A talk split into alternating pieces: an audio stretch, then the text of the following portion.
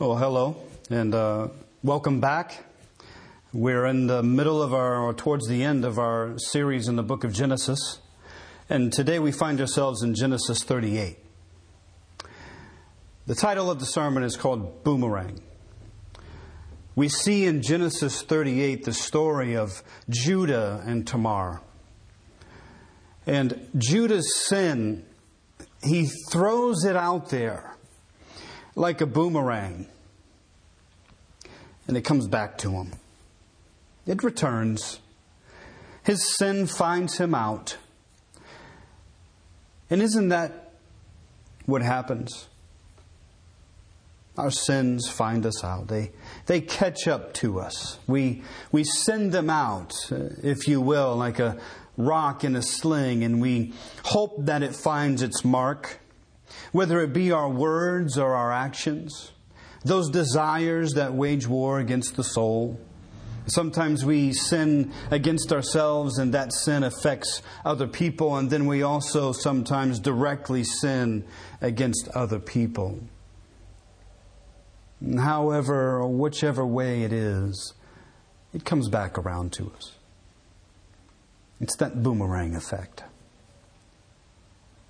Sometimes, another way to phrase it would be, the chickens have come home to roost.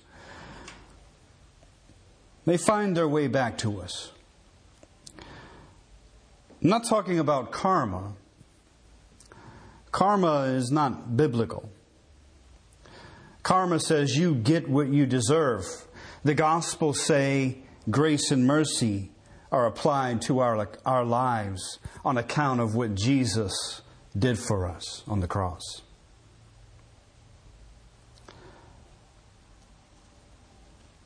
In those moments when your sin has found you out, when your sin has come back around and you're faced with it, whether it be a lie that you've told, or whether it be an act you've committed that you hoped you had buried and grass has grown over it. But it's come back somehow. And you're face to face with it.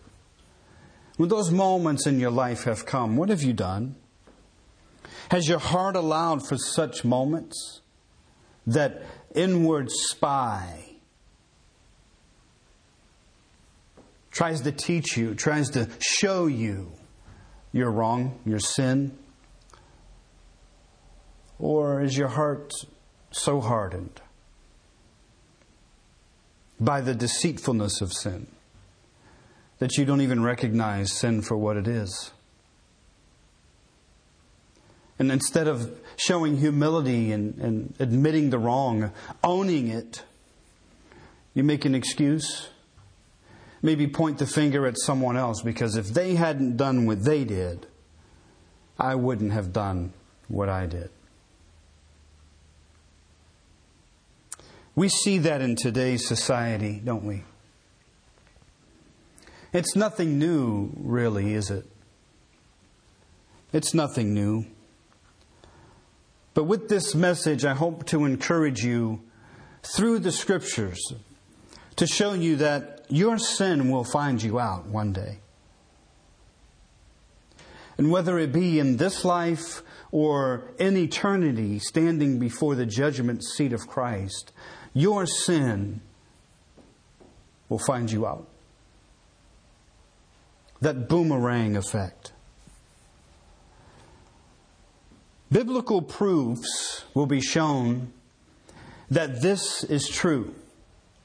Life tells us that, but the Bible tells us that it's true as well. And so we want to look at the Bible to see, does our sin find us out? And if it does, what do we do about it? And I'd like to use Judah and Tamar in Genesis 38 as the example. In Hebrews chapter 4, starting in verse 12, it says this: "For the word of the Lord is alive and active, sharper than any double-edged sword. It penetrates even to dividing soul and spirit, joints and marrow.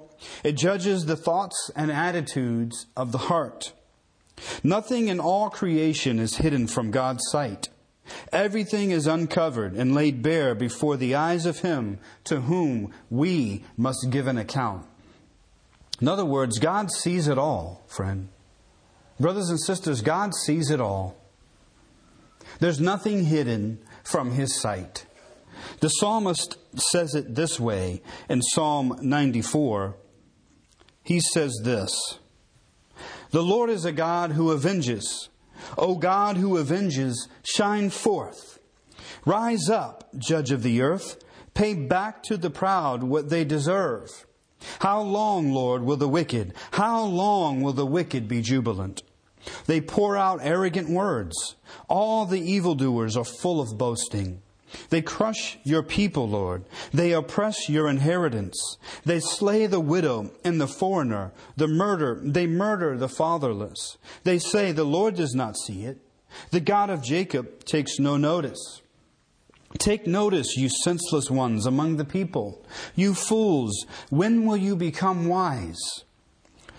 Does he who fashioned the ear not hear? Does he who formed the eye not see? Does he who disciplines nations not punish?" The psalmist says, God's created the eye. He's created the ear. You think He doesn't see or hear? He does. Our sin will come face to face with us someday. And the God who has all the facts will judge righteously. And so in Genesis 38, let's read the story of Judah and Tamar. At that time, this is after Joseph has been sold into Egypt by his brothers, Judah being one of them. It was actually Judah who was pointed out in the previous chapter as having the idea to sell Joseph into Egypt. So Judah's got this all hanging over his head. At that time, Judah left his brothers and went down to stay with a man of Adullam named Zerah. There Judah met the daughter of a Canaanite man named Shua. He marries her, has 3 sons, and then he gives his sons women to marry. And if we'll pick it up in verse 6, Judah got a wife for Ur, who was his firstborn, and her name was Tamar. But Ur, Judah's firstborn, was wicked in the Lord's sight, so the Lord put him to death. Then Judah said to Onan, raise up children for your brother with Tamar. And that was the custom of the day. And Onan said he would, but then he didn't. He fulfilled his own lusts instead of doing what his father had told him, which was the custom of the day, so that Tamar could have somebody to care for her. And so the Lord struck him. He did evil. And so Judah in verse 11 then said to his daughter-in-law Tamar, "Live as a widow in your father's household until my son Shelah grows up." And this is what he thought. He didn't say this, but he thought it. "He may die too, just like his brothers." And so Judah has a little bit of fear here because Tamar seems to be this black widow, if you will, and has had his first 2 boys die. And so he's fearful to allow Tamar to marry his youngest. And so I don't know whether or not Judah wasn't really going to keep the promise or the pledge that he made. I don't know. It sounds like he wasn't intending to.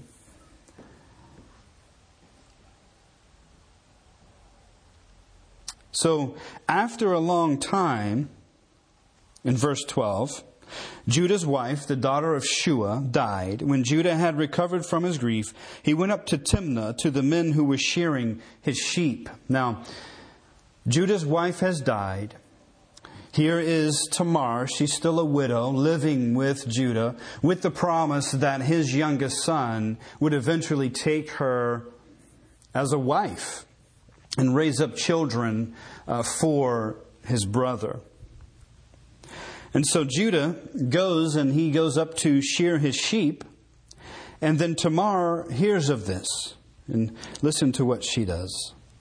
When Tamar was told, "Your father-in-law is on his way to Timnah to shear his sheep," she took off her widow's clothes, covered herself with a veil to disguise herself, and then sat down at the entrance to Enaim, which is on the road to Timnah.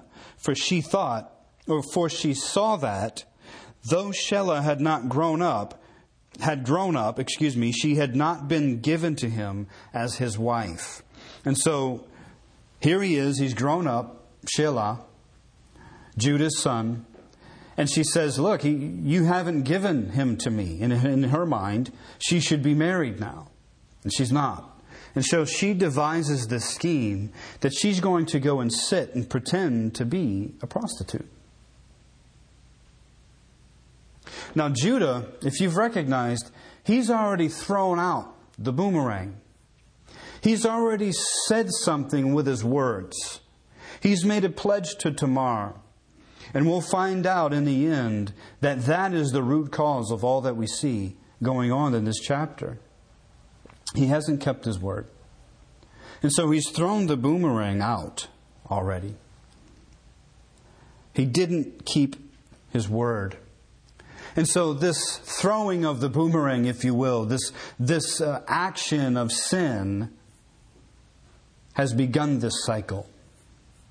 The boomerang has begun its cycle. And so Tamar sees that Judah is going out to shear his sheep. And she says, "I'll go and meet him and pretend I'm a harlot, pretend I'm a prostitute." What was going on in her mind? Well, I haven't been married yet. This is the promise that Judah's given me. He hasn't kept his word. So I'm going to devise this plan. Tamar deceives him, doesn't she? Read along with me. So she takes off her widow's clothes in verse 14. This is a New International Version. Covered herself with a veil to disguise herself and then sat down at the entrance. Okay. When Judah saw her, verse 15, he thought she was a prostitute, for she had covered her face. Not realizing that she was his daughter-in-law, he went over to her by the roadside and said, "Come now, let me sleep with you." What Judah is doing here, make no mistake, is wrong. In his mind, who is he trying to engage in an intimate a relationship of fornication with? Not Tamar, but a harlot, a prostitute. He knows that. At least in his mind, that's what he's thinking. He's trying to fulfill this desire without any regard to righteousness. And Tamar is deceiving him. You see how this boomerang's going out? This sin is going out now. It's completing this cycle, and we'll see it will come back face to face with Judah. But understand that desperate times, you've heard of the phrase, desperate times call for desperate measures. You've heard that. Desperate times do not call for you might say, sinful measures. Desperate times do not allow for sinful measures. And so Tamar is guilty here as well. She could have had a conversation. She could have tried to reason with Judah. She didn't have to take the steps that she took either, even though she was desperate, even though she was lied to, even though Judah did not keep his word to her. Desperate times do not allow for sinful measures. And Judah, he's trying to get pleasure without any regard to righteousness. He just wants to fulfill the desire. We talked about it just recently in Northborough. John tells us in 1 John 2:15, "Do not love the world, nor the things of the world. For the love of the world is not from the Father, for the things in the world are not from the Father. The lust of the eye, the lust of the flesh, and the boastful pride of life." And here we have Judah trying to fulfill the lust of the flesh the lust of the eye. And we'll see the pride of life as we get along further in this chapter. The lust of the flesh, the lust of the eye, and the pride of life. Those things are passing away, friend. The world is passing away and also its lusts. But the one who does the will of God lives forever, will live forever. And so biblical proof that our sin will find us out. It did with Judah. He throws the boomerang out there because he tells Tamar, "I'll give you my son once he's grown." Maybe with no intention of doing that at all.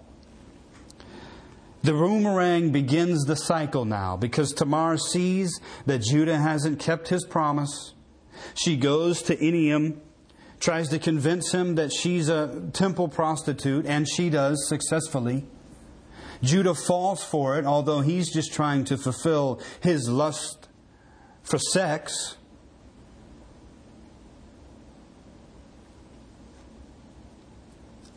And then look what happens. They're intimate,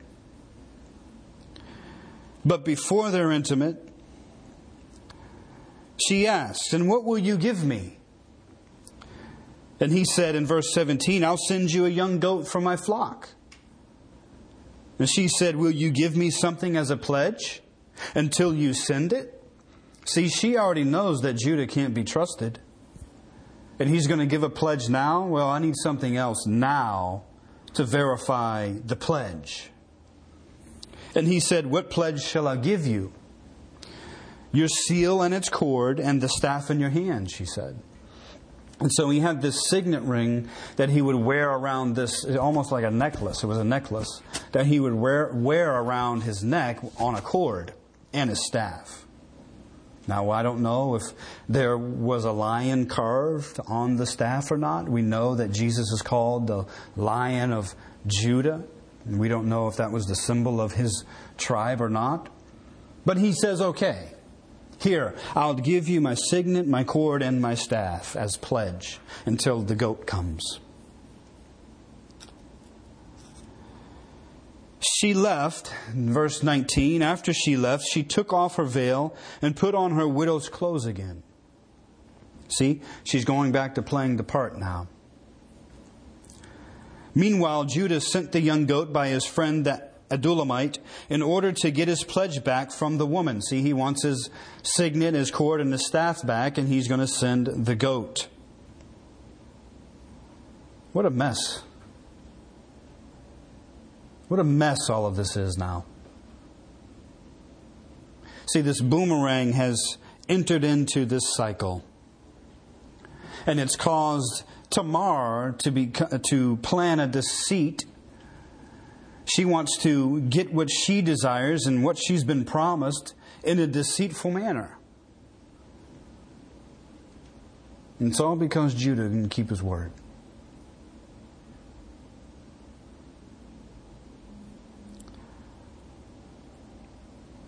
In verse 22, now Judah sends the goat with his friend to go back to Enaim and offer the goat, give the goat to the prostitute and get back my things. Well, when his friend goes there, he doesn't find her. And so he asks the town people, "Where's the temple prostitute?" And they're like, "What? There's no temple prostitute here. You got the wrong town." And so he goes back to Judah and says, "I couldn't find her."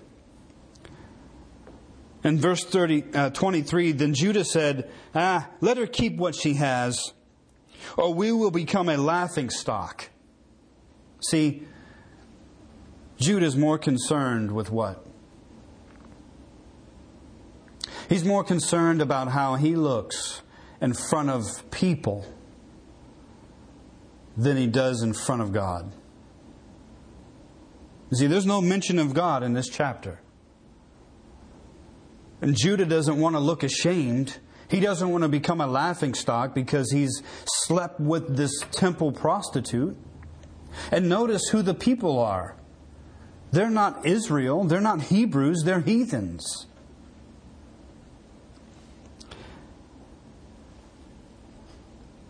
In John chapter 12, starting in verse 42, notice what these people did and what their problem was when they had an opportunity to believe in Jesus Christ. In verse 42 of John 12, yet at the same time, many even among the leaders believed in him. Talking about Jesus, they believed. But because of the Pharisees, they would not openly acknowledge their faith for fear they would be put out of the synagogue. For they loved human praise more than praise from God. Brothers and sisters, is that you? If people are looking at you as a laughingstock, then you want to fix it because you care about how people view you. What about your transgression against God? What about your sin against God?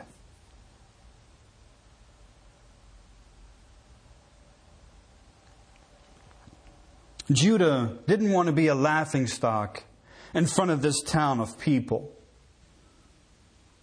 And so he says, quit looking for her. Just let her keep the signet, the cord, and the staff of mine. And then he says this, look how honest I am. In verse 23, then Judah said, let her keep what she has, or we will become a laughingstock. After all, I did send her this young goat, but you didn't find her. Look how honest I am. I tried. Oh, can't we be that way sometimes? We're confronted with our sin. And we tend to point to the positives. I'm honest. I'm a good person. I try.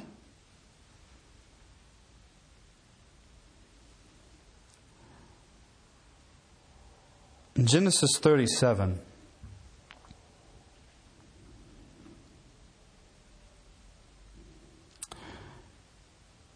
Judah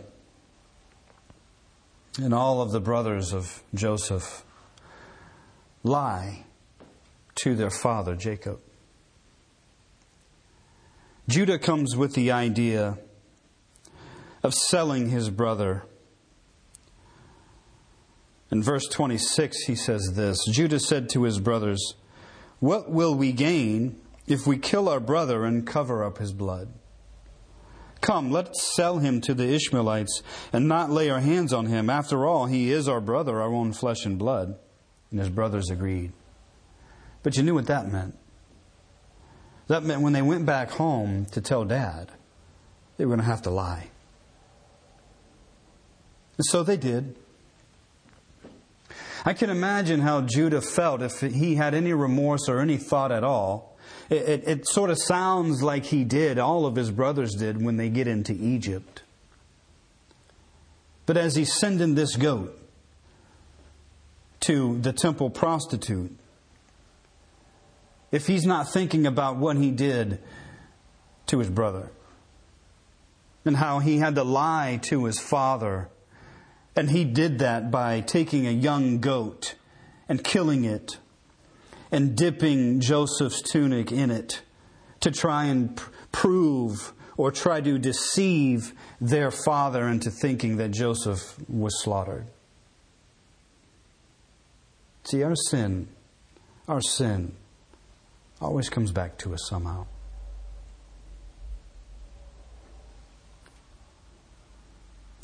And Judah says, I tried to fulfill my pledge, all the while knowing that he's got a widow in his house whom he had pledged his son to, who is of age now. You see, brothers and sisters, sin can sometimes blind us from just how sinful we are. That deceitfulness of sin that hardens the heart. And when our sin confronts us, we say, oh, I'm not that bad.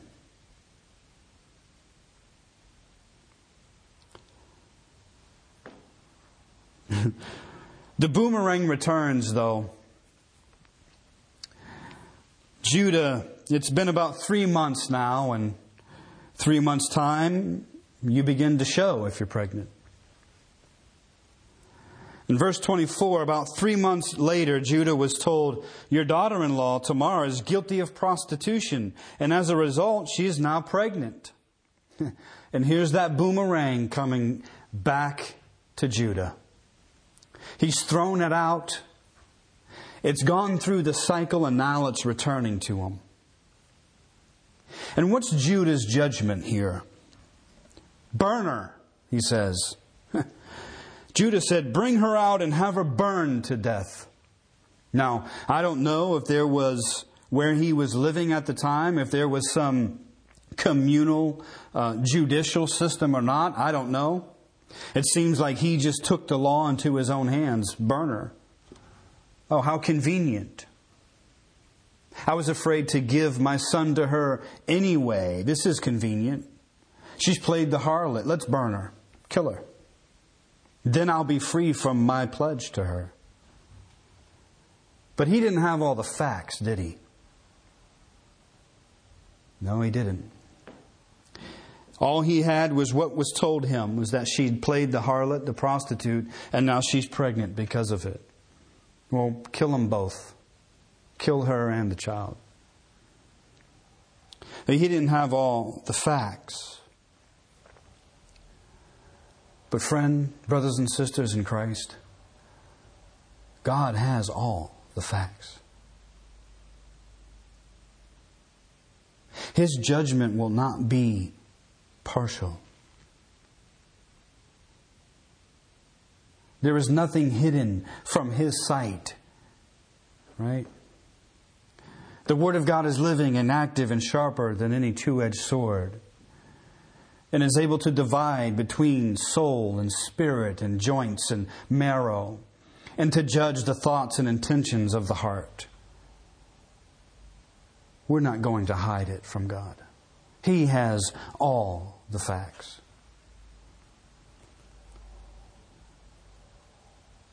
Tamar's judgment. What did she say in verse 25? Well, as she was being brought out, she sent a message to her father-in-law. I am pregnant by the man who owns these, she said. And she added, see if you recognize whose seal and cord and staff these are. See, that boomerang has swung all the way back to Judah. And now Tamar is saying, well, if I'm guilty, then he's guilty. And you know what the Bible says, friend? That we're all guilty.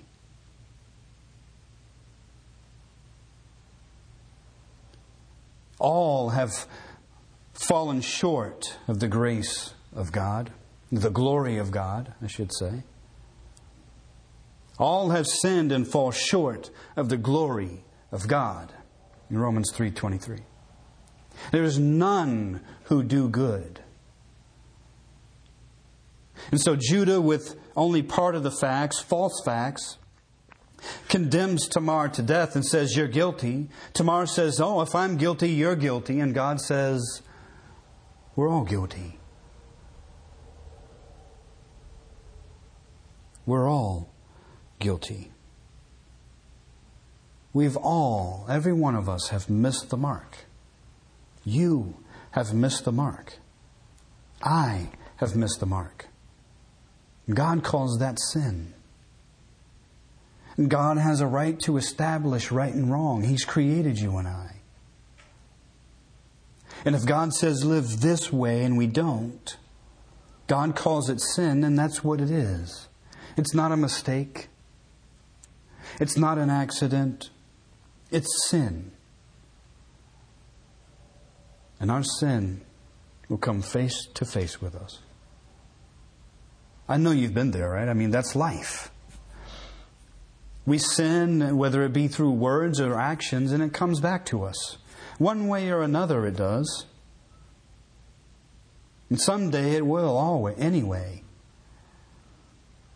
But praise be to God that those who are in Christ, that Jesus Christ has taken on that sin.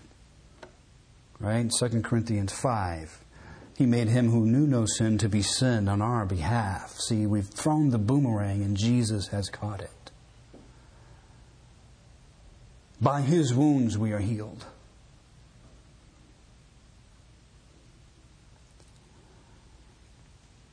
And Judah confesses, though.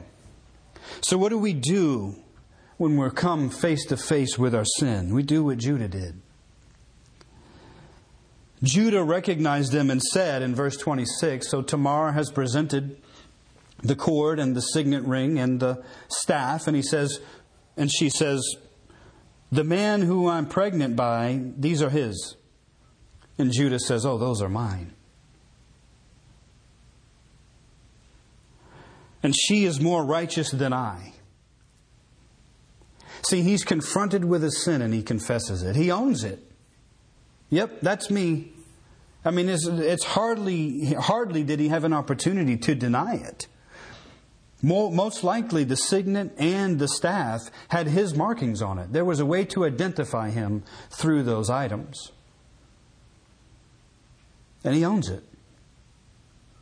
Brothers and sisters, when your sin confronts you, when you come face to face with it, when it comes back to haunt you, if you will, own it. That's the only way you're going to be able to move on from it. Not try to justify it. Not try to make excuses. Own it. Confess. That's what Judah did.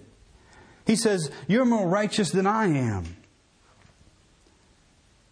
Tamar." And then he really gets to the root of the issue, doesn't he?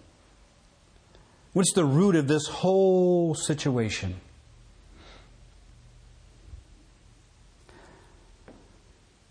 "You are more righteous than I," in verse 26, "since I wouldn't give to you my son, Shelah." See, he recognizes what the root of all of this drama is. He says, "I gave you a pledge, Tamar, and I didn't keep it. I understand what all of this is about." And if you really want to get to the root of your sin problem, it starts in the heart. Jesus says this in Matthew 23. Matthew 23, 26.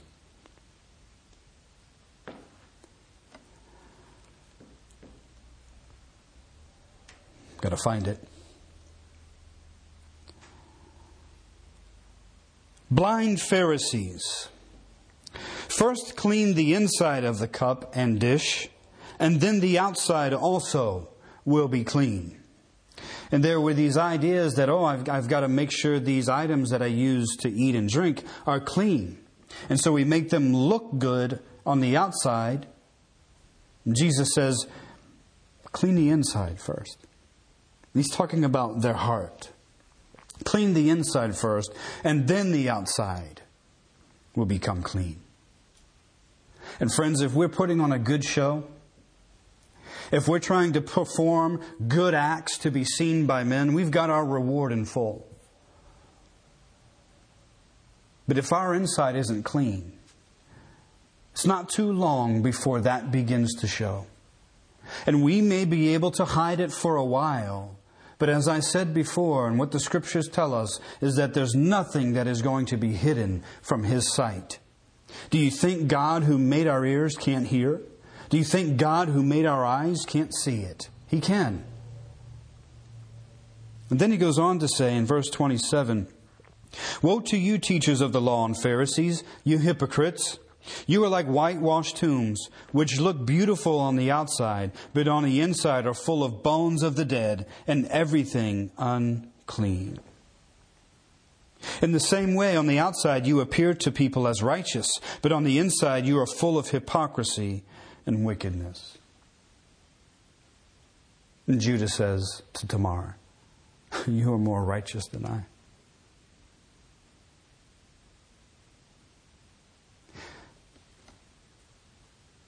Judah was guilty of harlotry as well.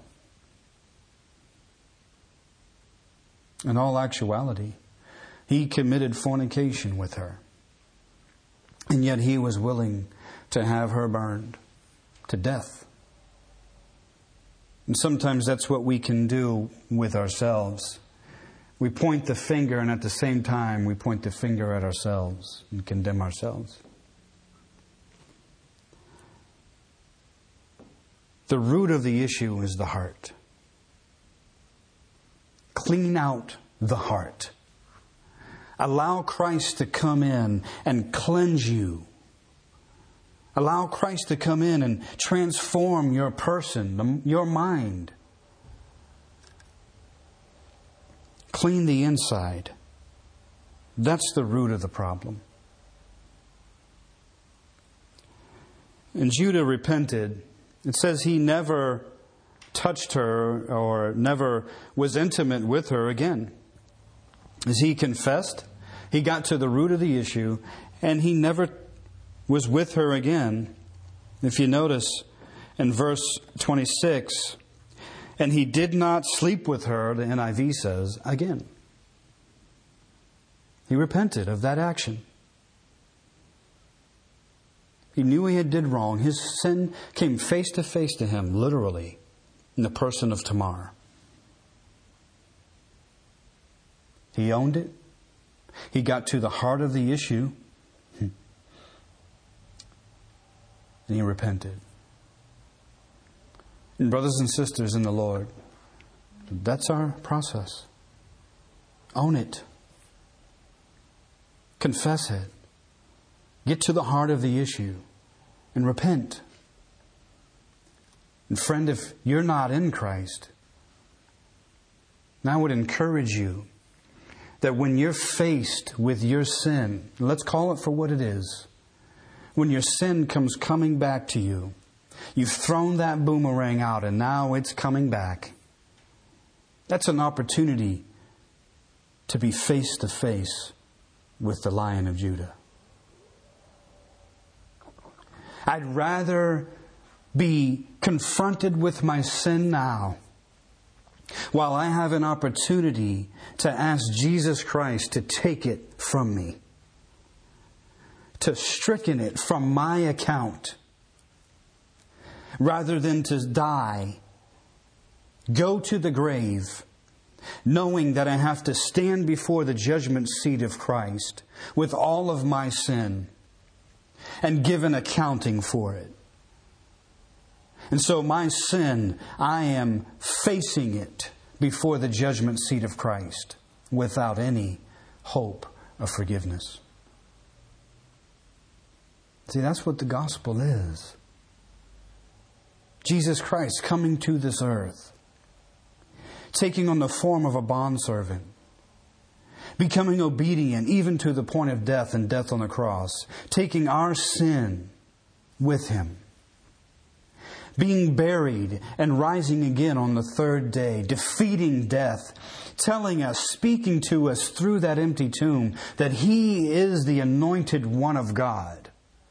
And he has the power to help you and I overcome the consequences of sin. And he's coming back again.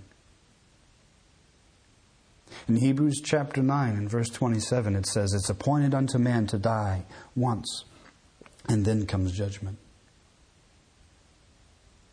And it says that Christ is going to return without regard to sin to those who are in Christ Jesus and anticipate his return. So I ask you, when you're face to face with your sin, do you see it as an opportunity to be face to face with Jesus Christ? I pray that you take the opportunity you have on this earth when your sin confronts you, that you deal with it in an honest way, that you own it. And that if you have never given your life to Jesus Christ, that we would recognize that now is the day of salvation. This earth, this existence is our opportunity, your opportunity to be made right with God. We see at the end of Genesis 38, two children, twins who were born to Tamar. Perez is the one who's made a breach because the other child, Zerah, he stuck his hand out first and a scarlet thread was tied to his wrist, but then he pulled it back in and Perez came out. Perez is in the line, the lineage of Jesus Christ. Jesus is called the Lion of Judah. And if you put your faith and trust in Him, then your sin, Scriptures tell us, will be washed away. Your sin will be, though your sins be as scarlet, they will be as white as snow. What a beautiful thing that is to consider. I pray that this message has encouraged you. I pray that you can own your sin. When you're confronted with it, own it. Confess and repent, brothers and sisters. Let's deal with it openly, honestly. An opportunity to come to Christ, to go to Christ and grow in our relationship with Him and with each other. And if you are not in Christ, I encourage you to consider that when you're face to face and confronted with your sin, that it is an opportunity to be forgiven of it. That you can bring it to Christ, and God is trying to show you through it just how good He is, just how loving He can be, and how right He is. God bless.